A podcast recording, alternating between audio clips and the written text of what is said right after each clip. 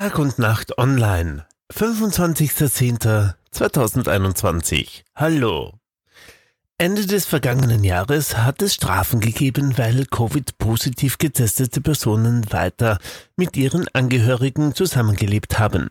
Jetzt gibt es erneut Aufregung. Positiv getestete Personen sollen 150 Euro Strafe zahlen, weil sie nicht abhoben, als die Kontakttracer anriefen. Die 16 Jahre alte Tochter einer Gitschtaler Familie machte Anfang September in einer Mödlinger Apotheke einen Antigentest. Als das Ergebnis positiv war, fuhr sie sofort heim nach Kärnten in Quarantäne. Die Mödlinger Kontakttracer versuchten sie an diesem Tag zu erreichen. Bei unbekannter Nummer hebt das Mädchen aber nicht ab, so die Mutter.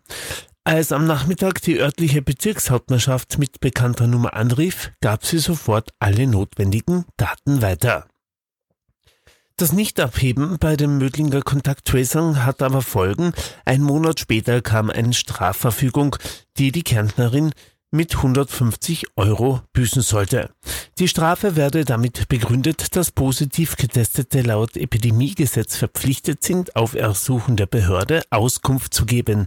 Das sagte der Anwalt der Familie Ulrich Salburg.